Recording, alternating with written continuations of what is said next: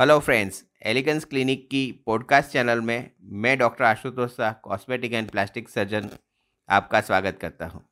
आज का जो टॉपिक है वो है laser for dark circle removal दोस्तों आँखों के नीचे की जो डार्क सर्कल रहती है बहुत ही कॉमन प्रॉब्लम है।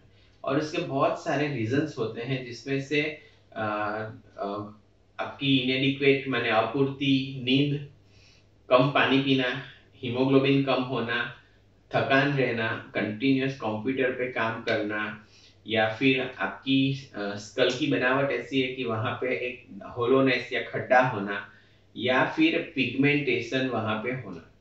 जब आपका डार्क सर्कल पिगमेंटेशन की वजह से, मैंने आपकी स्किन पे काला कलर जमा हुआ है, उसकी वजह से जितना भी डार्क सर्कल का पार्ट है, उसको आप लेजर से निकाल सकते हैं। लेजर से जब आप ये पिगमेंटेशन निकालते हैं तो आपकी जो डार्क सर्कल है, वो कम होती दिखती है।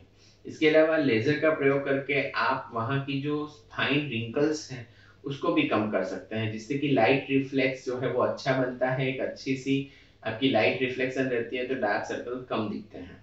टोटल डार्क सर्कल रिमूवल आप लेजर से शायद ही कर सकते हैं, क्योंकि डार्क सर्कल के बहुत सारे रीजंस हैं।